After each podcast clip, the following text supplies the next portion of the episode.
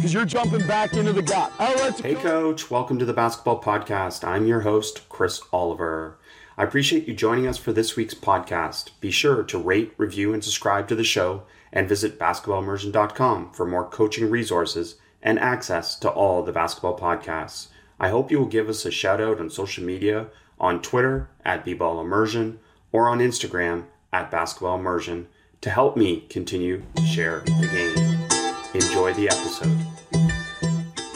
Coach's real treat today. We have Mike MacKay here, performance manager with Women's High Performance for Basketball Canada, and as many of us know, is heavily involved in coach education for Canada basketball, but also for the world. Mike, thanks for joining us and for sharing the game. Well, thank you, Chris. I always love to talk the game, as you know, and uh, anything I can always do to help people learn this great game, uh, I'm more than willing.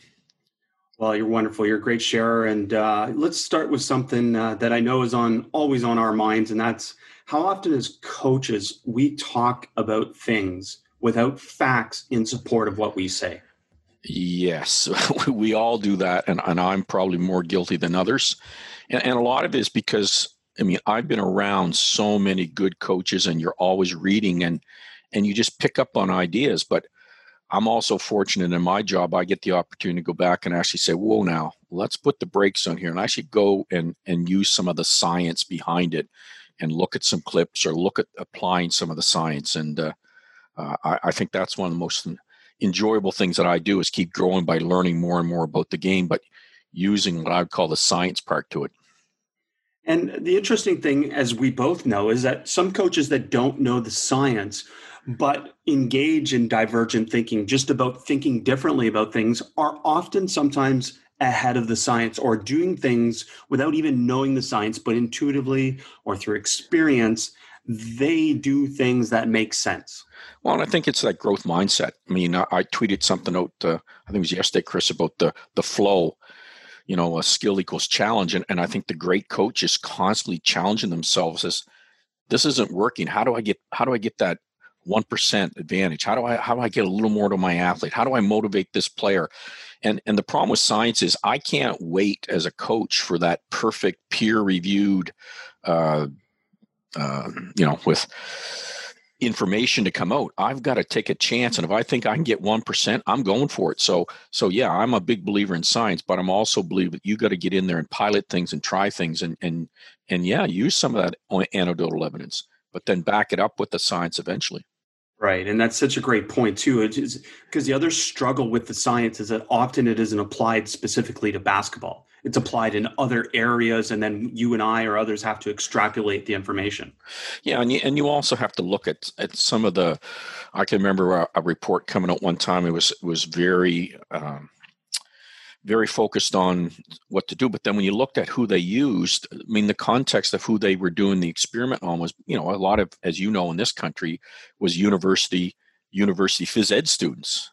Um, well, I'm dealing with high performance athletes. There's a huge difference between what a, a phys ed student who maybe partially plays the game in a group of 10 people that were tested as to as to a highly trained basketball player. So you always have to take it with a grain of salt sometimes too. Who was actually uh, who was actually the, the the research done with? And does that going to apply to our game? Is that going to apply? And and the other one i find too is a lot of it it's it's so controlled a lot of it is individualized for an individ more an individualized sport and it doesn't account for that that you know that team part of the game of, of people working together uh, it's a whole lot different to take a skill in isolation than to, or take a skill that's where we got to get people to work together and someone's trying to prevent you from performing that skill. Well, and that's why, again, you and I have had this advantage is that we've been able to, to, get a ton of reps with experiments, with with trial and error. And I know you still coach, and I've coached at camps, and obviously have coached teams. And you get these opportunities to be able to try some of these things and do it. And some coaches aren't afforded that opportunity because it's immediately in these pressure situations. Well, it's it's you know you you you and I've been around long enough to know that look, winning at the age that I'm coaching at is important but it is not the most important thing. Uh, it is mostly about helping these young women that I'm coaching, uh, and I call it now the transformational coaching, helping them to learn life lessons through sport. But they also afford me the opportunity to try these things. But I'm very open with them. I'll tell them, hey, I'm going to try something here. Tell me what you think. And they'll be very honest with me. Say, Mike, get rid of that one. That doesn't work. Or they're like, yeah, that was great. Keep going with that coach. That was really good. And, you know, I build that relationship right up front. Well, you mentioned transformational, and I know that's one of the things that, uh, again, is is a huge part of what you share. Is this transactional versus transformational coaching? Can you just touch on that? Well, I mean, it, it, a lot of it comes from Jean Cote of Queen's University. I'm pretty sure you would you would have known him, but it's it tremendous really, researcher. Yeah, really, really the research behind it. But to me, what it was was it, it really solidified something I've always believed in. That my job was to help you know change people's lives. And and when i started think focusing on how do i help this person become a better person more than just a a basketball player but i mean i coach high school football and you're dealing with 60 60 young men. And let's be honest maybe four of them would go on and play university football but every one of them was going to become if they wanted to a father a, a, a husband a brother an employee a worker a, a boss. And the more and more that i could help them learn those life lessons through sport that became my focus and and and, it's funny we actually probably played better too uh, and because you could motivate them and, and they they really excelled and took on that leadership but you know it's really that there's those four key things that i really i really believe in that one is you know one is you, you have to be a role model. Uh, i just can't see how you can motivate people without being a role model uh, and the second one is you know treat them as individuals and i think that's been a huge one instead of treating players as a position it's no that is sally who plays guard but she is different than susie who plays guard right? It, it's it's making sure that I treat them and get to know them. And I now use that term KYP, know your players, and uh, getting to know them and what makes them tick. And then the the big ones are it's challenging them, but challenging them to think. And I'm a huge believer in in asking questions.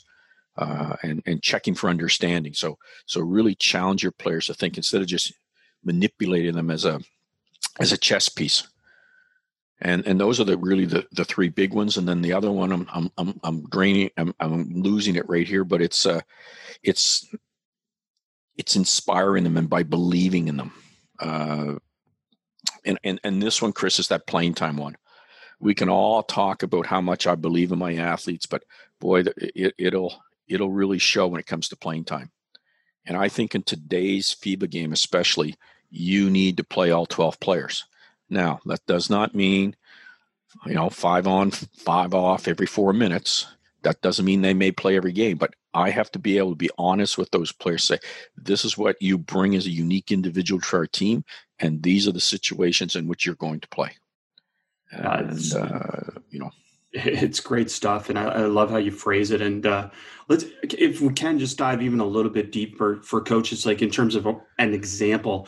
Transactional would be for example, you do this or you yeah, run. There's, an, there's either there's an yeah. even there's an either or. You, yeah. you know, we've all done it.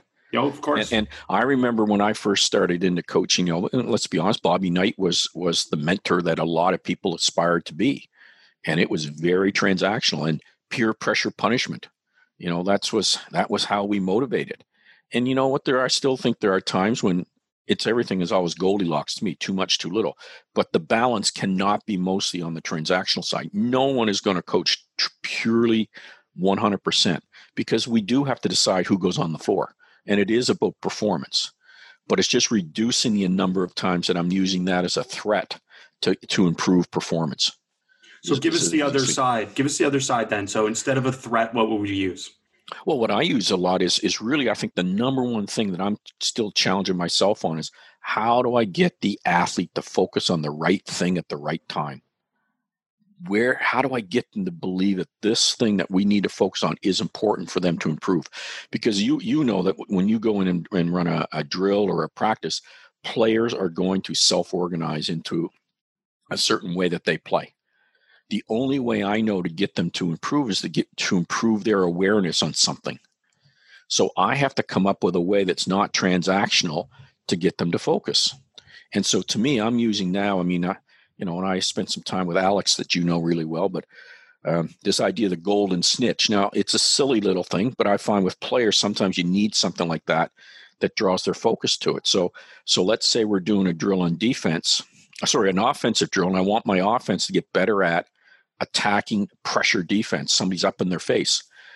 Well, what I'm going to do is I need to get my defense to play more pressure. So I'm going to reward the defense by saying, look, you win the golden snitch if all four players in this possession on every time a ball moves gets ball pressure and calls ball. You win the golden snitch. Now, what does it mean they win the golden snitch? Well, for me, it's we just take a little picture with a golden snitch and they can put it on uh, Snapchat or whatever. But but but it's getting their focus to that. The other thing I use now is you know take the old game of horse, and instead of being a negative thing, it's like you spell the letter H. So if if your team got all people on the ball in that possession, you get the letter H. Now somebody says, well, that's a transaction. Yeah, but it's not a punishment. I'm not punishing them because they didn't do it. I'm rewarding them for focusing on the right thing at the right time. So I'm always looking for those unique ways to get the player to really want to do that. Uh, and and hold each other accountable to it. And the thing is, you'll start to see the players, the girls will say, "Come on, we got we got to get ball pressure. We want to win that golden snitch. Come on!" And that's when you know that you've got them. Is when they start to like, hold each other accountable for the thing that you're trying to, to uh, focus on it's great and you've already said a lot of things and just so coaches are listening i'm going to come back to a bunch of the things that you said and dive a little bit deeper uh, alex is who you referenced there with the golden snitch and for me what this transformational part is is i always connected back to the player understanding that what i'm trying to help them do is either improve individually or help our team win yes. and that's that connection that we're trying to constantly make for them about why we're doing something well, I call I call Chris the commitment to the commitment. If once I can get a player to make a commitment to something, I'm gonna I'm gonna look them in the eye and say, "Are you are you sure you want to? You're committing to this now? Now they know what that means, and for me, it means somebody. It it could be themselves, it could be their teammates, or me is going to remind you of what you committed to before what happens. We're going to encourage you during when it's happening and then at the end, we're either going to have a, a breakdown conversation or we're going to praise and have affirmations about our feedback on what you did. And to me, that's that's what we're trying to do. And I can get them to say, "Yeah, coach, I'm committed to playing ball pressure defense." Great. Now I'm going to hold you to that. Um, that that that I've learned a long time ago. And a lot of the work with Sefu and um, Sefu really, you know, one of my friends and colleagues in sport, and we talk about these kind of things all the time. How we coach, and I, I give him credit for coming up with those commitment statements. Sefu Bernard, yeah, tremendous, uh, tremendous thinker of the game as well. And uh, uh, look, let's come back. Um, one thing you said is check for understanding. And I know this is big, and you've come up with some great things with this. And just to give coaches a quick reference, uh, this first came through for me in the teaching environment when I taught in a classroom, and it's like this: Hey, does everyone understand? and then you get blank stares back, right? Inevitably, you're going to get nods and blank stares. So, can you talk about how we should be checking for understanding? Well, you know me; I'm a storyteller. So, the way the way I best best explain it is, it's that beginning coach, and let's say I'm coaching the game, and and and, and in in our pregame practice, in our walkthrough, in our scout, we said we want to defend a ball screen a certain way. Maybe we were going to go over. You know, we're, we were going to go over. So so the beginning coach is standing up on the sideline, they're yelling, they're screaming, they're giving all the information. They're not even talking to the bench. They're, they're not even talking to them. They're so engaged in the game, they're not even trying to check for understanding of the players on the bench.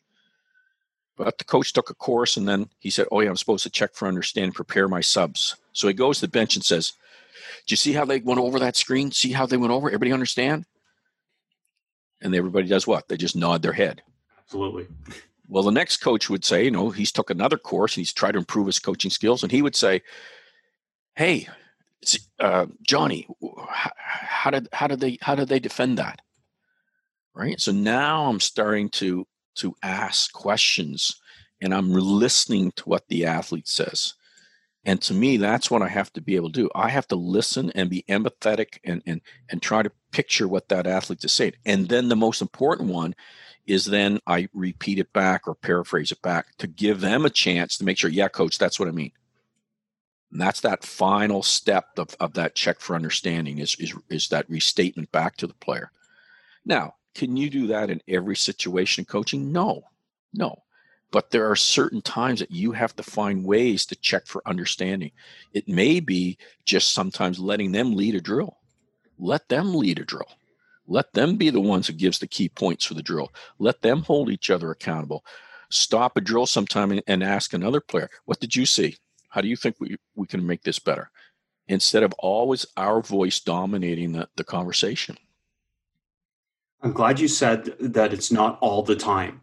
Because again, I know that gets misconstrued about oh. what I say, and I'm sure it applies to you too, is that people think that we're saying this is all the time in sport and certainly coaching basketball like it's this fast open environment and there's not this time all the time to do all these things we say no it's in i mean i always quote goldilocks it's too much too little just right the problem is, is, is we all have a tendency, players in, included, we self-organize into habits.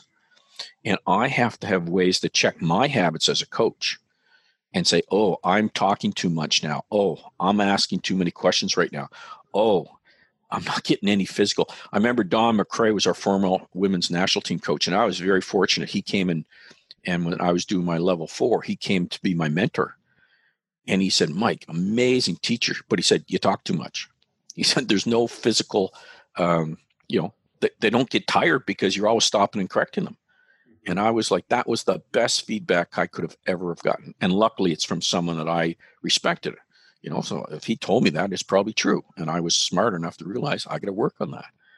And it was because I I was trying to impress him with all this stuff that I knew that I wasn't really running a normal practice. So I think that you're right. It's it's that but it's it's nice to have also people around you who are going to help you with that, who are going to challenge you, and not just be, as I call them, uh, you know, I got to come up with a new analogy there, but I call it the brother Darrells, the old Bob Newhart show, where the the brother would come in and, and he would introduce himself and say, "And this, uh, you know, I'm Darrell, and this is my other brother Darrell, my other brother Darrell." Well, and they're all just yes people instead of having someone who had voices and would challenge. And that's what I think we need as coaches people who challenge us so that we're not doing the same thing all the time.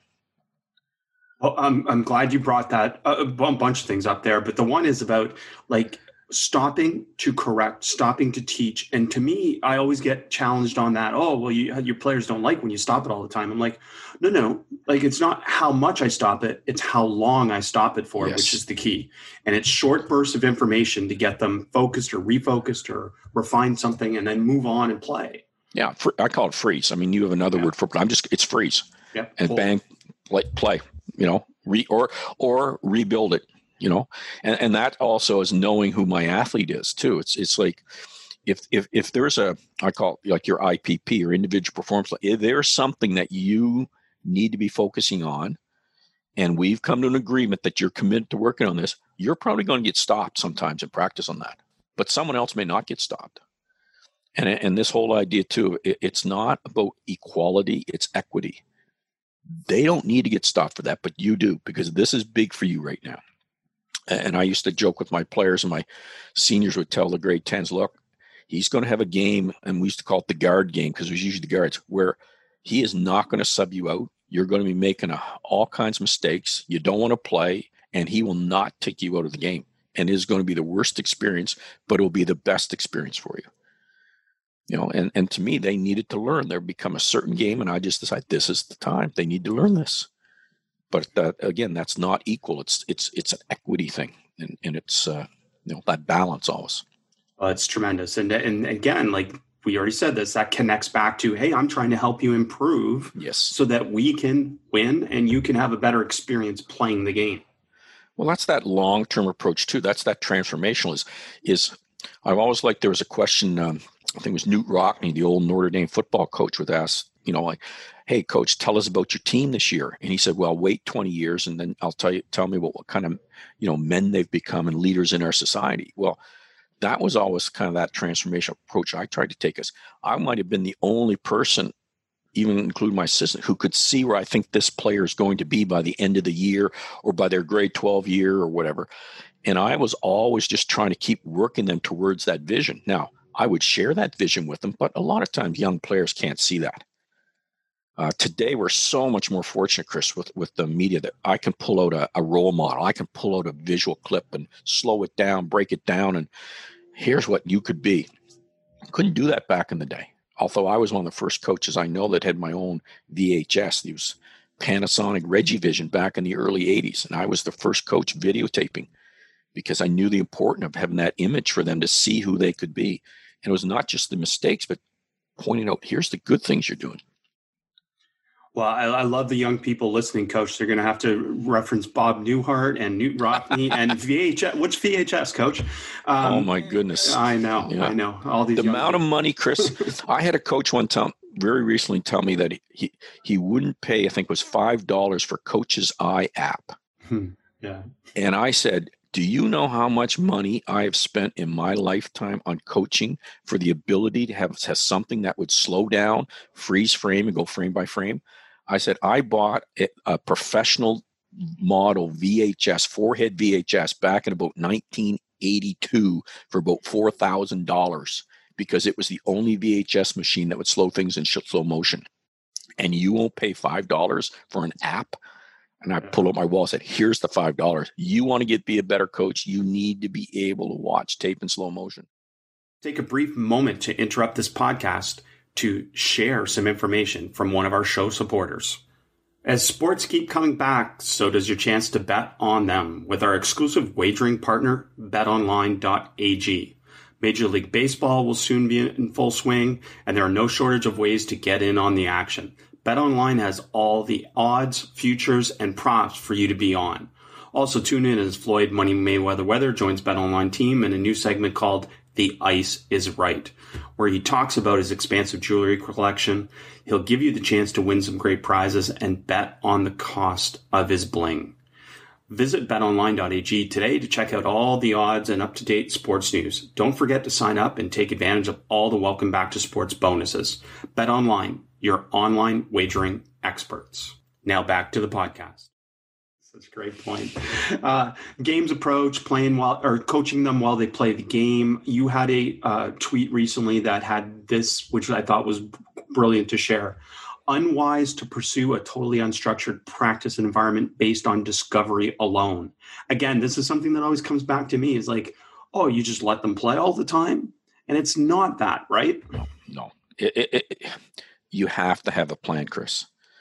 Uh, there's always a plan. And, and to me, the biggest issue I see with a games approach is coaches don't know how to make error detections corrections, or they don't know what it is they're going to make the error detection correction in. Am I am I coaching the physical in this drill? In other words, I just need to get them to a heart rate or to an effort level to get them there to stay in that, and I got to shut up and let them play.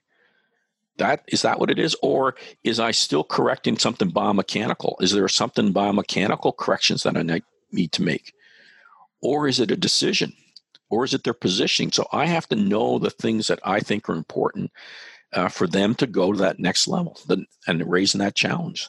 And, and now I know that that should trigger me as to what type of interventions I'm going to make. And we talk a lot about TLC. Like, is it, am I teaching where we stop them for everything, or is it learning where we coach on the fly, or is it competing? Let them play, coach like the coach like the, and then we call timeouts and coach how we would in a timeout. And and it's such a such a key part of that is again not discovery alone is that we are using coaching interventions within this process, as you said, TLC, based on what we're trying to coach. Yeah. Well, what, I mean, I mean, as we just said, I'm not an absolutist. There, there are people who are you only coach through small sided games, and, and I, I just say, look, it is a whole lot easier for sometimes for me to show an athlete a skill and let them work on it and wobble a little bit and then go play it in a game than for me to hope that they might discover a step back. I've been around long enough to know that there, I can put kids in situations where if they would just use the step back, it would solve the problem. But they're not going to do it because they have no model for it. There's no frame of reference for it. So, but if I show them a model, they're probably now there's something I can use for the solution. So, so I am not an absolutist um, on this, and I and I know when you get to higher levels, you can be more and more. But when you're dealing with with children who you and I both coached, you need to show them some things sometimes and let them go and wobble on their own. And that's where those, you know, block um, on air drills still apply. Go out in the backyard on your own and do a block, uh, a block drill. Figure it out. Totally. Yeah, and I, I'm the same. Like I'm not an absolutist, and and I'll take it even a step further to get your commentary on, which is freedom comes from structure. Yeah. It's you can't be free as a player unless you have a structure, and sometimes it's a structure of possibilities, and that's what we're trying to get them to. But it starts well, from I, a structure. I call it structured creativity, and that's what we're trying to do within our women's, you know, our women's high performance program is we need to give people a structure and then let them be free within the structure. And and and I always say as an old football coach, I could not let all 12 players have their own idea what we're going to run as a play. We would huddle up, we would call a play, we'd go up to the line of scrimmage, and everybody had to do their job at the right time. Well, it's the same in basketball. If we call an inbounds play, that's to get us into a structure of a formation or a position. Okay. Now, from that, we want them to read and make decisions based on the information they see. That's where the creativity comes. Where you, if you structure and then structure to structure, that's where the problems lie. But you have to have everybody on the same page with a positioning to start in. It's the same thing on defense. I want you starting in a certain defensive stance in a certain position, but then we want to encourage you to be disruptive based on the information or the cues that you take in. But it starts with the structure. I hope coaches listen to that part multiple times. Inbound is such a great example where I would actually have to explain to players within my philosophy that look, this part of the inbound, you can't break off the structure. But after this part, now it's completely free to make decisions. Well, it's it's and I think that's the important piece. And I, I still go back to Don McCrae. Don, and, and, he taught me this way back. And I, I remember asking him the very question. I said, Don, when do we stop running the play and let the players play free? And it was it was so simple. He said to me, Mike, as a perimeter player, when there's a bad closeout. In other words, when the defender who's guard job, their hands are down or they're not in a position, you've got full license to play as an inside player, when we still played with posts, it was like if you can get a good seal at the rim, take it no matter what.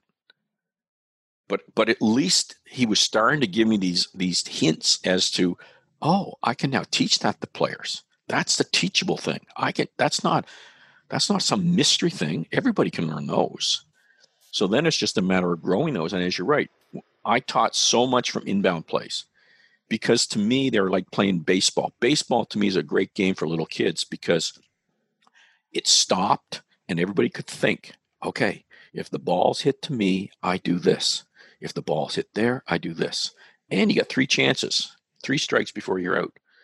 So I just use that apply. But when you do an inbounds play, it's the same thing. The game freezes for a second, and everybody, offensive and defense, can think about their position and what they're going to do. And now we can load in the cues for offense and defense. And I love it. I love what you can do out inbounds plays. I, I never understood the coaches in basketball said, well, we just inbound to get the ball in bounds. I'm like, you're losing out on one of the biggest advantages you have. And I couldn't agree more. And uh, I have many examples of this on Basketball Immersion about us applying a games approach to inbound, but also breaking down inbounds because I, I couldn't. We're so obsessive about breaking down five on five half court, but really, inbound is where you can gain a huge advantage working in some of these small sided game situations to be able to create these reads and decisions. Oh, well, I, I just used to have really one inbounds formation, but we had five, basically, if you want to call them options or counters for every player on the team based and but it was all based on how the defense might play and and and, and as the game went on we would just start to see because defense would self-organize they would or they would start to defend our inbounds the same way every time and then we just knew when we needed, we knew our reads, we knew our options. And it was so much fun to coach that way. So much fun to coach that way. Right. Instead of them learning a whole bunch of plays and not having any depth in it, we learned one really, really good. Now, as they got better, we could add in others, but we always started with this one play and on the entire court. And it also became our first set we run too. Can you talk about this too, relative to how it helps the defense? Because that's the other part that's such an advantage of coaching with this type of philosophy. Well, it's it's defense. You have a huge advantage because I have four people, or sorry, five people guarding four. Right? I don't have uh, no rule says I have to guard. So so when you want to introduce things like a double team, or you want to inter- introduce any kind of defensive switching or anything you're trying to introduce and de- it's a great way to introduce. It's a and, and like uh, i still remember the first time I, I, I saw somebody switch off the inbounder defender and guard the first player coming off the screen and i was like i've never seen that before. Oh my goodness what an advantage that is. You know and there's just so many things you can do. So i've come up with just you know i call it my my baseball idea, but you know, catcher, shortstop, right field, and left field, and we use that again all over court. But what it did was it made my offense so much better because they saw different ways that they were going to be defended. And, and now you're teaching in a static situation again where they can apply it. And then as you go into the flow of the game, oh, yeah, I'm building on what they already know. They already know this from a static. Now we can do it more dynamic. Well, in this example that uh, we're talking about applies to other areas of the floor, but I, I, would never teach offense and defense at the same time. In fact, I would want to teach offense first and not tell the defense any solutions because I think so much of defense that's underrated is decision making and finding solutions. Yeah, I, I think I've always people always say, well, you know, what's more important? I said, well, you only win by outscoring. So to me, offense is always a little bit more important. I'm sorry. I, I just have to spend more time on offense. Good. I could get I can get away with just getting motivating my athletes to play you know the old idea play hard you know we could be very effective but if i started with defense playing with that i found especially coaching young girls I may not get their confidence back on offense. It just took me forever. So I needed to build their confidence on offense first. And then I would load my defense to start to help them. Oh, now I need to be able to do this. Now I need to be able to do that. Uh, that was always the way I did it. Yeah, such an important part of the process, I think, as well. So, and, and coming back to this concept of transfer and retention, because I think too often as coaches, and you've said this, too often as coaches we start from the drill rather than the mindset of what are we actually trying to get to transfer and retain to the game. Yeah i mean again when i was a young coach you know you you, you know you just copy what you what you saw. And chris i could tell you the exact drills i did as a high school player and and yet we would never do them in a game we would do the old, you know, the zigzag dribble, hands behind your back, holding the towel. Guards were in the middle lane, wings on one lane, post in the other. And we would do that drill every day to start. And yet we never did that in a game. Never did I play with a towel, hold my towel behind and doing these, you know, step slide, step slide, step slide. As soon as I get in the game, I was crossing my feet and running because I wasn't going to catch the guy. All right. But there was just, but we did it every day. Now, having said that, yes, it did build up some um, musculature to be able to get in a, a semi squat position and build some muscular endurance and build an attitude of toughness all, all that stuff i get. But i still think we could have just played more one-on-one full court with a purpose of me trying to figure out how i could neutralize that that person instead of just doing this little waltz that we used to do uh, you know with my partner that i did against every day. So i mean go ahead no, I was just going to say, like this, this memorization and predetermined outcomes really is what you're talking about. Yeah. Well, I mean, our, our, typical practice when I used to play was you save yourself for the suicides at the end of practice. You, oh yeah. You, you never went hard because you knew you were going to have 17, 18 suicides at the end. That's how you'd finish the practice because that was what everybody did. That was the transaction at the end of practice. So you saved yourself all practice it wasn't about learning the, the skill. We learned the skill playing playing in the mornings or playing three on three at other times. That's where we would actually get to try new skills because we weren't going to introduce anything new in practice. And look, I had great coaches, but that's just the way it was it was taught. And the key was to make your drills look good. You know, you weren't allowed to make mistakes. Well, if I'm not having mistakes made in my practice, I'm upset because that's when I get you're not challenging yourselves. You, you know, uh, it is it is nothing to do with how perfect your your your uh, your practice look. And then the other one was the whole idea of you know shooting. We do these shooting. Oh, we're shooting well today. We're going to be well in the game. yeah, we were just shooting open, on air, contested, non contested shots. That has no relation to the game tomorrow. Give us some examples of creating an environment for players to become more creative in solving problems in practice. Well, one is we talk a lot about the the constraints you put on them. So so to me, it's it's first of all knowing a player. So let's say I have a player who who I'm trying to work on being a little more creative. The first thing is is getting rid of the habit. So they always go right, first thing I'm going to do is put a player on and say, your job is to not let her beat get beat right. You can't get beat right to your right, right, or to your left. So it's you know, and then we play one on one, and they play one on one, and you know, like there's a, the point structures around, you know, if if and, and I would say if that player scores going right, she gets double the points, and that's a Dave Smart one. I, I've always loved that idea, right? Yep. So you actually, you know, encourage that that's her strength, let her go right. But you're telling the defense, you better learn to take it away because it's doubly good for her. Right. So now you're you're you're she's going to still know what her strength is, but when I see that they're really giving, I'm going to take that. The other one is is you you know you just building like I say constraint. Okay, you're you're you know you're playing from here with uh, no dribbles. Not one of my favorite ones, but it does teach them to have to score off a pivot. Uh, just things like how you put the constraints into to work on that. Um, can, can, I stop you real quick yeah. with constraints? Because again, I love. I've read you. I've heard you say this, and I've read that you've said this, and I couldn't agree more. Like sometimes we do certain things, like where we constrain the offense. oh, there's got to be a certain number of passes before you can yeah. score. Can you talk about the weakness of that? Well, those ones don't transfer, Chris when, when I'm playing one on one and I tell you that you can't dribble, there is a part in the game when that actually happens. When you picked up your dribble, say inside the, the key area, that's an actual situation that will transfer to the game. And now you got to figure out how to get your shot off because you don't have time to make a pass. You know, the shot clock's going off. So we're actually working on something. But when you say you've got to make 10 passes and then you're allowed to score.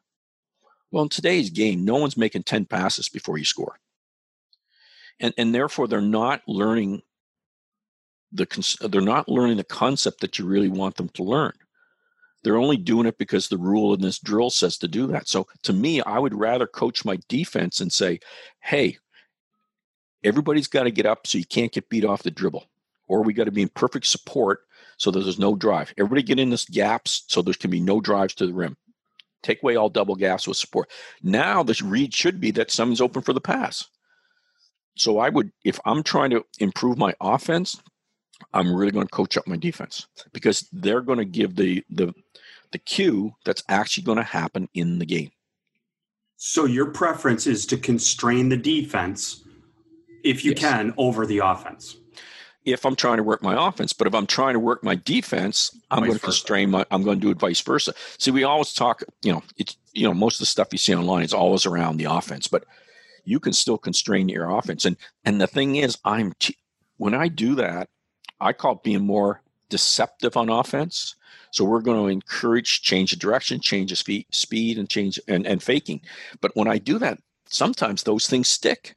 And that's what you're hoping. And same thing when you when you constrain your defense, sometimes, whoa, I can actually do this in a game. Whoa, this is going to be better. Instead of the old way, you know, the old Bobby Knight way was we always do the same thing every single time. Well, your your your your your offense got real good at attacking your defense, but none other. But when you start to show them and, and give them creativity, this is where that creativity comes. They're they're aware of other options that they can do on offense and defense. Uh, just just grows the game so much more. Yeah, it's such a great point. And uh, can you give us some other examples of maybe constr- constraints for the defense that help shape the offense? Well, well, the big ones for me is is is it's all around positioning first. Is getting and it always goes to PVAD with me: positioning, vision, anticipation, decision making. But I've got to get them up in a position. I did a, a an online course here recently, and and I had a, a four and three shooting drill, which I love as a great drill. But when on the video clip, the offense just zipping the ball around, zip, zip, zip, and it looks so good. And the coach, oh, this is a great drill. I said, really? I said, let's stop and look at how the defense is self organized. Well, really, no one ever left the key. Even the person challenging the ball would just take that one step outside the key. And so there was never any challenge to a perimeter pass. There's never anybody lined up, somebody took a charge when they drove. And I just said, like, this is not realistic. What happens when they face a team who actually gets up and gets ball pressure, somebody who takes away supports in a drive line and pass passing lane, and has a goalie who actually takes charges? So the first thing I always do, Chris, is, is get the positioning that we want on defense. And then it's a matter of encouraging them, right? With that's where I use the horse advantage or the golden snitch, where they're rewarded for that. And, and we're clear that this is what we're focusing on in this drill. Then once you get that, then you can start to give them the options and say, look, you can look, do this or this. And now you're actually now the offense is going to have to make some decision making because they're not always going to do the same thing. Maybe they trap, maybe they go over, maybe they go under, they mix it up. And then my job is help encouraging the defense to keep mixing it up and they don't self organize into the same thing. Take a brief moment to interrupt this podcast to share some information from one of our show supporters. As sports keep coming back, so does your chance to bet on them with our exclusive wagering partner, betonline.ag. Major League Baseball will soon be in full swing, and there are no shortage of ways to get in on the action. BetOnline has all the odds, futures, and props for you to be on. Also tune in as Floyd Money Mayweather Weather joins BetOnline team in a new segment called The Ice is Right, where he talks about his expansive jewelry collection. He'll give you the chance to win some great prizes and bet on the cost of his bling. Visit betonline.ag today to check out all the odds and up to date sports news. Don't forget to sign up and take advantage of all the welcome back to sports bonuses. BetOnline, your online wagering experts. Hey coaches, brief interruption from our podcast to hear from manscaped.com. 2020 has been the year of things happening that are completely out of your control, but there is one thing that you can control, and that's shaving your bush. You may be surprised how many coaches have already DM'd me about this special offer. I wasn't because I'm a user and manscaped.com is definitely worth it. Our sponsors at Manscaped are here to remind you to do so. The Manscaped Lawnmower 3.0 is a premium electric trimmer that's designed to give you a confidence boost through body image. Their ceramic blade and skin safe technology are designed to reduce nicks and tugs on your fellows down low. The Lawnmower 3.0 is also waterproof and comes with an LED light so you can manscape in the shower, in the dark, or in a dark shower, whatever floats your boat. Go to manscaped.com and check out some of these life changing products. In fact, listeners of this show will get 20% off plus free shipping with the code armchair at manscaped.com. That's 20% off with free shipping at manscaped.com and use code armchair. It's time to grab 2020 by the horns by shaving that front trunk. Now back to the podcast. Such an important part, and uh, I'm, I'm glad you shared that. And now, if you're trying to shape the defense, can you give us some constraints for the offense? Well, constraints for the offense normally is is is we tell them things like um, spacing that they have to play in. I mean, I can remember. I mean, how many times did we do the old shell drill in defense? But we always had it was you know like a box, and then and then the first team we play would have a one-three-one look. like players like coach, this is they're not doing the same thing. So so always start with the formation or the shape. You know, so so like if because you know what's going to happen in a game if you're playing on a on a ball screen and you're going to tag from the the back side. Well, good teams just cut that person through and they don't have that person anymore. Well, it's the same sort of thing. So we will always be changing up the spacing of our offense to make the help come from different angles, to make their decision making different, the rotations. So it's a lot of it is just around that shape that you're going to put the offense in. Then you load in things like I say, those I call them ghost cuts, where you're going to encourage the offense now to start being deceptive, right? Cut, cut behind the heads, clear out. So a ghost cut for me is you you you uh, you disappear from one spot and end up in another scary spot for the offense. So you cut cut early to to remove the help. So we say, okay, we're looking for ghost cuts. Uh, then we start to add screens or you know looking to screen the help or whatever we want to do to, to disrupt disrupt the defense or, or sorry to make it more deceptive for the offense or for the defense it's it's great stuff and and again something coaches can think about relative to constraints in that way and one thing you did mention there is about constraining the space for the offense so talk to us about guidance in the learning process for example a pylon as a spacing cue. It's okay early in learning or for oh, them develop learners, right? Sure, but the, pro- but the problem is yeah. we most often see is that that guidance left in place too long or used when it's unnecessary. Yeah, so so I first use pylons when I'm learning the language, and I think language or your glossary or your terminology is important. So one of the first things I do is I have a whole bunch of those little pylons with words printed on it on spots on the floor. And we'll put the spots down, but then I'm going to get them to name the spots and use the spots. I'm checking for understanding. But then I have to say, okay, if we took that pylon away, what are we going to call this spot? Oh, that's going to be the wing. Well, how are we going to know where the wing is? We need a coordinate. We need an X and a Y coordinate. I was an old math teacher. Okay, it's foul line extended, three point line. Okay, so now can they know where that landmark is? But yeah, those markers help early. And we might use them for a couple practices, but eventually we need to be able to get to the point where we don't need them anymore.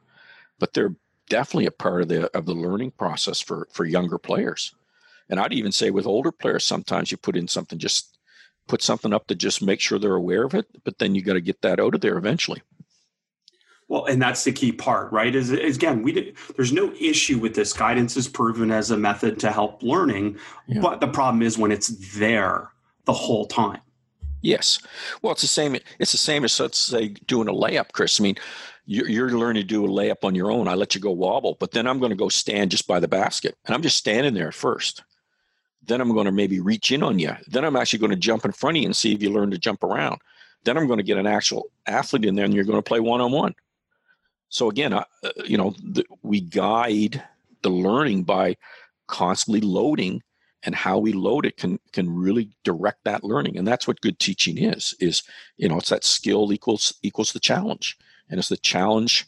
They've mastered that challenge. I got to I got to up that challenge to bring the skill up, and I up that challenge to bring the skill up. Well, I'm glad you brought up the layup because there's a there's a huge, a great example of doing like on-air layups. By and large, after initial learning, are are useless, right? Because the perception and decision is completely different when you add anything in that environment other than on-air. Well, I mean, a, a layup at first is a very complex human movement because it is actually asking you to disassociate one part of your body from another. Because normally you know our hands want to do the same thing at the same time you know? Um, it, it is a complex movement to coordinate and then you load in a defender. So but you're right once they get the the basic movement pattern down now it's more about that decision as to what type of finish i'm going to use you know and is there going to be contact is the help coming? And it's and then, then still be able to concentrate on my target.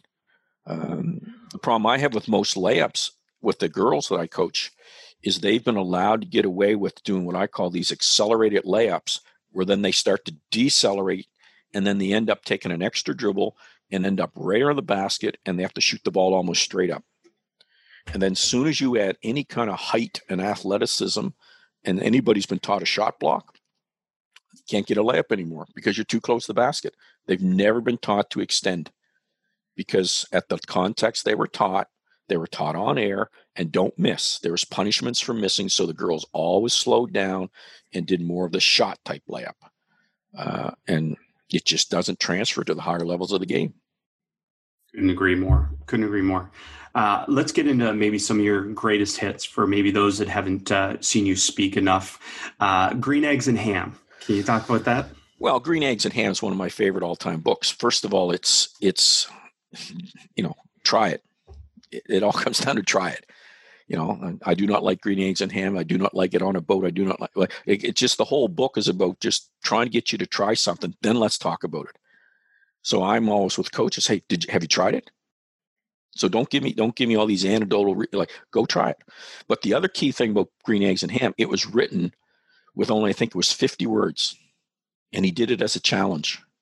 So so you can take something really simple but just by mixing the words up.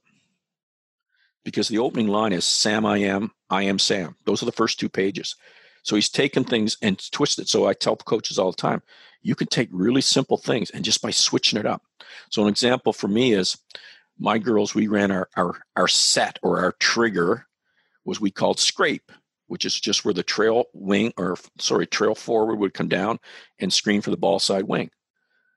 Well, our second set was reverse scrape, where we would fake it, where we look like we're screening the trail forward, but now the wing would screen and now the forward would go off. So take something really simple, but just by switching its order, you have something new. And I just love green eggs and ham because of those two things. Love it too. Uh, this concept of the rules of the the rule of three, rule of ten, rule of thirty. Well, that's that came a lot from Bryce Cully. Uh, oh my goodness, I'm losing my mind here. Bryce Tully, Bryce Tully, our, our mental performance coach. But it was a lot of things that we've we've done. But again, I love analogies or I love simple things. And and the rule of three is really, if if you've been around me lately, it's your brain can handle about three things. And so we've tried to put everything in our women's high performance into this rule of three. What's your three points of emphasis? What's your three key things you're going to do? And what a difference it's made because now everybody understands those are the key things and that's what we're going to practice that's what we're going to track and monitor and that's what we're going to debrief on. Now the key is this make sure you get the right three right. The rule of 10 is you got about 10 minutes on an activity and then you got to change because after about 10 minutes the brain goes into just you know autopilot. It's not really it's not no longer storing and retrieving storing and retrieving it's just kind of gone to autopilot. And then the rule of 30 this is the hardest one you got about 30 seconds to get them going. And this is the one i'm on coaches all the time. You don't have to tell them everything you know about the drill. Get them in the right position tell them how it starts play. And now you can start to polish it but get them going. And that is not easy but those are our, our then they those are our rules of our rules of and they have really really helped really helped. Yeah it's great stuff. And uh, then uh, obviously this is maybe more where you start but context who plus why equals what oh, plus how. Well anytime someone asks me a question that's my first my first question. So who are we talking about here? Are you talking about our senior women's national team or are you talking about the grade four girls who just come in the gym for the first time ever?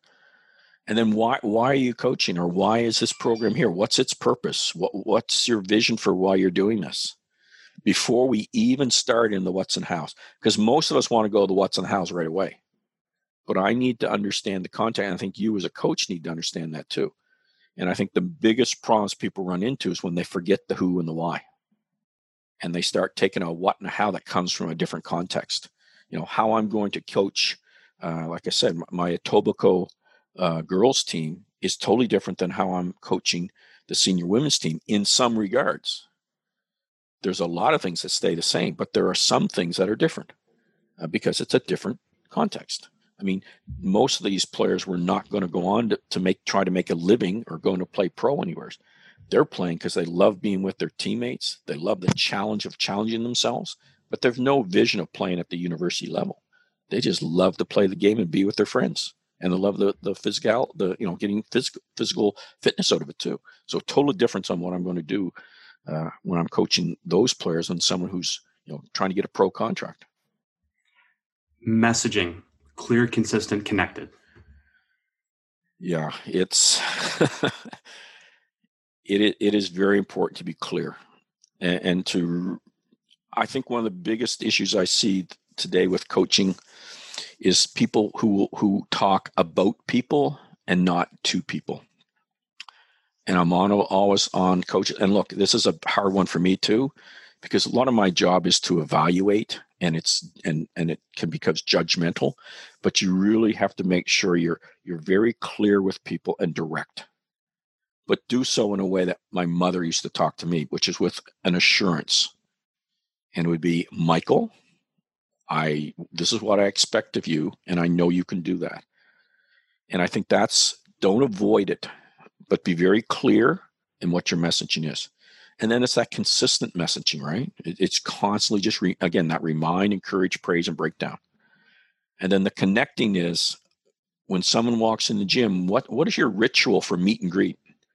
I think I think that's so powerful. It's like, like you're constantly connecting and letting people know, and you're looking people in the eyes, and, and, you're talking with them, and you're you're you know engaging in how's your how's your brother and sister, how's your mom and dad, how's that new puppy you have. You're connecting, and to them it's more more than just a, a basketball player. then that's like KYP, know your players. Uh, I just think it's so important, but also connecting to the the idea of what we're trying to do as a team, connecting to the concept uh, and building that uh, that that uh, commitment to that, and that's so powerful. So so powerful, so powerful. Uh, here's here's another one which I, I know is huge in terms of when I go and I uh, consult with teams from the NBA on down. Layering and loading drills. It seems to be something that people are just really catching on to about the value of that. Well, this all comes from that whole uh, flow uh, I cannot pronounce his name. Mikhail Shiro, what's yes, 25 totally. letters. Flow in sports. It's flow. But it, it, it all comes from that idea of skill equals challenge. And it's to find the right challenge to match the skill of the athletes. Because if the skill is greater than the challenge, they get bored. And I, as a coach, will get bored. But if the challenge is greater than the skill, they're going to get frustrated. And that's okay sometimes. But it's again, always being frustrated just leads to lack of confidence and you know they're just not going to handle it. So so finding that right layer. So like an on-air drill is great for working on form and speed, and especially in a warm-up situation or for a beginning player to go and wobble on their own to figure it out. Right, and it, and there is some time we all know this one. I just want some confidence. I just want to go make a few layups. I want to see the ball go through the basket. I want to see some shots go in and just feel good about myself. That's okay. But if that's the only type of drill you do, no. A scripted is really the same thing, but we're just going to put a defender out there who's going to help you work on your skill.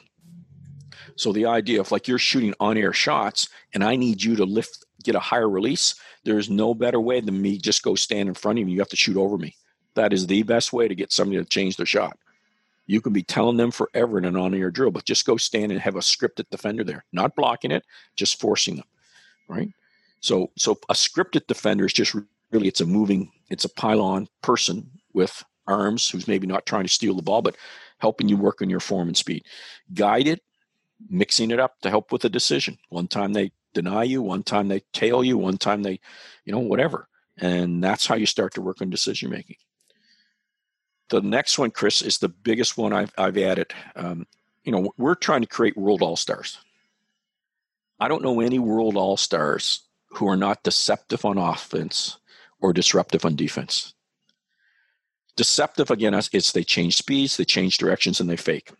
So we're trying to work now a lot on every drill we do, adding in deception.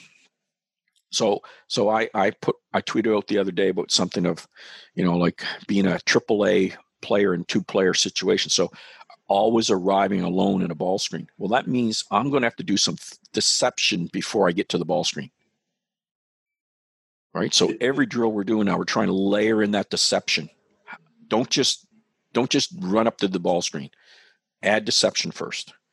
I and, saw that tweet. If you could just quickly, because yep. I think you went A A A and yeah. So so A is arrive. So so right. to me, the A piece is you just arrive. So let let's say we're talking about the person dribbling the ball. So the first person just arrives, and that's okay, but arrive with a plan. What's your plan when you arrive here? What's the position on the floor where you want this? How have you communicated with that player sending screen? There's an arrive. I call it AWP, arrive with purpose. There's a purpose to what you're planning to do. That's the first layer. And that's the most basic starting That's point. the starting point. You have to arrive with a plan. That's the A player, right? You got an A. The double A player, you arrive alone. Okay, now can you give a little like we also you know fake away first can a little hesitation? I mean there's a little clip that came out recently with steve nash working with uh, a group of guys on ball screen and how he said if i arrive alone my passing angles are so much better when i come off and my decisions are so much easier. Okay so that's the next thing. Okay and usually you have to be some you have to add some deception changing speed change direction or faking but then the AAA player is I always arrive alone. And that's now building that habit. That becomes a standard that we as a team, you know, hold each other accountable to. It's not just a one time thing. We trying to make it a some we know it's not going to happen, but it's our culture that we always want to put ourselves to that highest standard. And that's what AAA players do is they hold themselves to high standards. And one of my teammates is going to tell me, hey Mike, you're not making an effort to arrive alone. You got to work harder at that. Come on. We we expect that from you. And that's when you know you got a great team. Right. That disruption, that deceive that's deceiving, yep. this acting that has to take place yep. to be that next level player. And then dis- and then the disruptive side is, you know, let's be honest, we're we're going to have the defense sometimes say, Hey, you guys going to let that player arrive alone? get up into them. See, see how they handle some little body pressure, right? So let's see if they can they can handle that. Let's get in their head a little bit. Let's see if they can't double, double team them this time. Let's see how they handle that. Like and, and really start to disrupt and, and make it tougher on that person. And that's that that pressure that that they're going to need. And it's not always nicely, nicely. Now we do it in a in a in a way that's not dangerous to the player, and we're never going to be, you know, uh, we call it eliminate bad behavior, which is you know bullying and harassment and and those sorts of things. We're not doing that, but we got to get up into these people and pressure them a little bit. And then there's always the compete piece, which is does the skills that you were working on show up in the, the scrimmage or the game without any comment about them? You know, are they going to be able to do that actual, that deceptive into that ball screen as soon as you go into the scrimmage, or they go right back to do their habit all the time? Just put their head down and go. You know, so that's the layers. And and and to me, when when I'm evaluating a player, I always try to see is where's the skill showing up, and that tells me what type of drill they need to layer in uh, to go back. But I don't always start it on air and then go scripted. I may start with compete most of the time. I'll start rating compete to see where they are. I'm checking for understanding, and then that guides me on what layer or drill I need to work with. That you you said exactly my next question, which is again people people think I'm crazy when I say that, but start with live and then oh, figure yeah. out what you've got to teach. And too often we pre- predetermine what they need to learn and how they need to learn it without knowing. Well, again, I learned the old practice plan of okay, for these three minutes we'll do this, and then ten minutes of this, five minutes of this, and learning doesn't happen in my three minute. Like like I now do blocks, no more than ten minutes, rule of ten, but I know my outcome I'm trying to achieve. But I also know equal equality versus equity. I'm not giving everybody the same opportunity in this drill because not everybody needs the same amount of time. But if we really need to be working on getting over the ball screen, the three guards that are going to do it in the game. Now, this is context, right? This is trained to compete where they're much more positional play. Younger kids, that would be different, but they're going to get the bulk of the defensive reps on defending that because that's what they need in this drill for them to be better in the next five minutes. Because that's what I always tell the players what are we going to be better at the end of this drill? Here's what we're going to be better at. You're going to be better at getting up into the person and getting over that screen. That's our outcome. Go play. So, this is an important part of teaching, and uh, people aren't aware maybe that I do this in the podcast, but I do it in the podcast too. And this, this is a concept that we traditionally used to teach a, B, C, D, E. But really, the best teaching is when we mix, that we don't just go in this linear order and it's this nonlinear pedagogy. So, in reference to that, let's go back to the four phases of the game that you talk about and apply your rule of three. Can you do that for us? Well, first of all, distributed learning over mass is, is, is so important. Huge. The more you make me have to store and retrieve information, the more I'm going to remember it and, and, and show my understanding. And that's what we're trying to do in practice. So if I know defending a ball screen and getting over is the number one thing I need these players to do today, my guards, they're going to see that probably six or seven times at different parts in the in the in the it's probably something in warm up they're doing it's something in the first part the skill sessions it's going to appear in a lot of different situations and i'm always checking for understanding are they getting it is it transfer and retaining to each of those sessions so that's the first part the second piece is we don't do enough of the four phases of the game in practice transition by far in the FIBA game is the one of the most important things that we do. And and yet we still dominate with that half court, start everybody in perfect spots in their offense, play. And they don't learn that ability to that quick change of, of uh, possession to attack or the defense, that quick change. Oh, I gotta, I gotta defend. And so to me, as much as possible, You've got to get the four phases of the game into as many different things that you do. That does not mean you have to go up and down the court playing five on five all the time. It may be just, I used to call it just inbound to outlet. All drills go to inbound to outlet. So at least we had the mindset of the quick switch Can I give an another example that I adapted Yes. from you? And that's starting from a turnover. Again, Yes. people think that's crazy. Oh, we're building a habit of turning over the ball. But the reality is, you're going to turn over the ball. So, how are you transitioning either way to take advantage Yes. or to remove the advantage? Well, I mean, I start drills from crazy positions and, and crazy ways, but I start, first of all, I individualize it. So let's say you're a player that is struggling with a certain concept. When we start a games approach, we may start you with a space pivot where you've had to rip the ball from front space pivot and, and make a pass because that's the thing you need to work on. Someone else may struggle with dribbling left. Okay, well, we're going to start you with dribbling left. But then again, I may start a drill with, hey, I got this tall young girl. I'm going to work you in a shot block. We're going to start with you learning to do a shot block. So we just have a player, you just dribbling. I don't care. You're just dribbling do a left hand layup. Don't you think about it. That's all you're doing. Now she's practicing getting over to try to block the shot. And then we play. And and again, you're you're really building on some of these concepts for transition. And you're building confidence in in in these little things that sometimes we don't practice enough, but can make a big difference in the game. Huge huge difference in the game. And uh you know and and that's such such a part of this too is thinking about the things that happen most often in the game that we need to improve at again to be able to build that player's individual improvement but also our team improvement. Well, I mean, so much with with young with young female players, and I'd say male players too, but is building confidence and also building that that vision of this is who you can be. This is this is you, and that smile you see in that face when she finally times that right and she picks that ball over the air and and actually like catches the shot block and then starts a breakout dribble. It's like th- that smile's why I coach right? And then you see them go play in a game somewhere, and I go watch, and you see them doing it. Now that that's special, but but it was because no one showed them that that's something that they can do. You know, they were never told that they can do that because they were just you know go in and do layups, do our shooting drill, do our shell drill in defense, then run our plays on offense, and that was your practice. Way you go. Well, there's Well- so much we can show them to do and, and, and have fun with this game and be creative.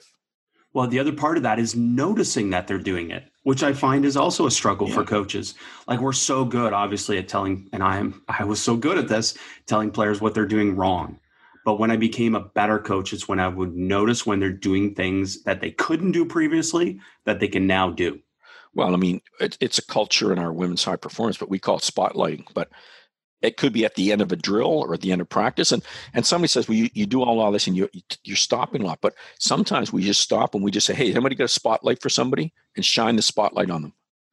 And it is so powerful to have a teammate say, "Hey, you blocked that shot. That was like amazing, wow!" And you just see the smile. But to hear that from their teammates, and it is so powerful because they're so hard, uh, especially young female players. It is so hard for them to, uh, you know, really, to really, uh, uh, no, there's not a lot of positive things being said sometimes. There's so much that they have to hold up to, or uh, um, I, I, I just don't know how they do it personally. I, well because players are hard on themselves Oh, yeah, but society- but being hard. society too. Um, so the other part that you said already, which is skill and challenge, and that that part that Yep. goes together. But the other part that goes with that is skill equals confidence. The more skilled you are, the more confident you're going to be, and that spotlighting and all these different things Oh, help that as well. Chris, there's no question. If you ask me, the most important thing I used to do with my high school players was have them come in in the mornings and work one on one on them on skills. It was by far the best thing to build confidence and for us to have a connection. And and I still remember asking Steve Konchalski one time. I said, "Look, you you spent more time with Jack Donahue than anybody else, our old national team coach. What made Jack special?"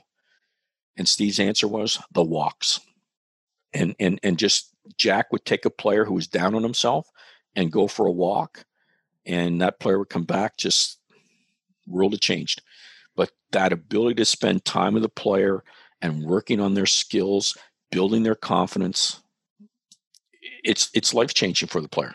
Life changing, and and and players will come back to you now. Like I've got players that are you know they're going into almost their fifties now, and they'll tell you, but coach, you may not realize, but when you did this for me. It never, I never forgot that. And that was a turning point for me. And you're like, really? I don't even remember that. But they do. They remember how you treated them. They remember that time you spent with them, focused on them, improving their skills. No, that's great. That's awesome. So, coach, so, so, coach, so much has been covered already. Let me let me just maybe as we get near the end of this, can you talk about your big three? Because I think that's important to highlight. Well, of course, you know, we talked about the rule of three. So I'm asked all the time, Mike, what's the most important things? And I said, look, these are the big three. When I walk into practice, and this is with the teams I'm coaching, when I walk in with our age group national teams and even with the senior national team, these are the things I'm watching for. And the first one is PVAD positioning, vision, anticipation, and decision making but it starts with that structure to creativity. Are we in the right position? Do players know where they're supposed to be in all phases of the game? And then what are they cueing and what kind of things are they anticipating decisions? So much can be learned from the PVAD. The second one is the connections. I watched some of the WNBA games and I love the fact that there was no crowd there. The amount of talk that you're hearing from those broadcasts I just want to record them and show them to players. This is what it means to connect. And they also had a couple players mic'd up, and the and, and, and the conversations the players are having on the floor. It is it is not the noise that we used to teach, Chris. It's not the blah blah blah dead dead dead dead. It's conversations. It's it's telling people what to do. It's checking in with them, and and it's that reminding, encouraging, praising, and breakdown conversations. So important that you we connect because we're a team sport.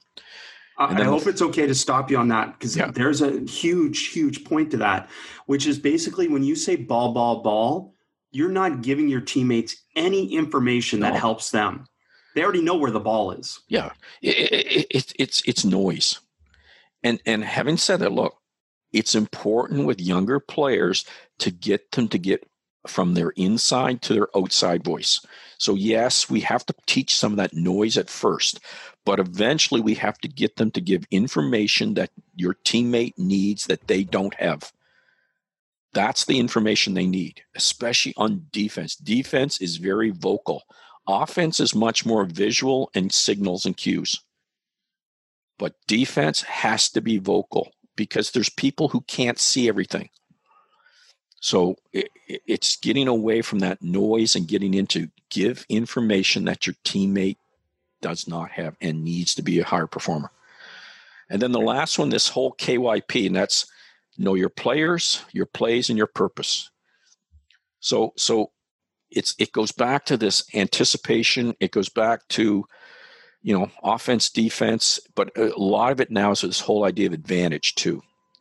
Like who am I? Who's guarding me?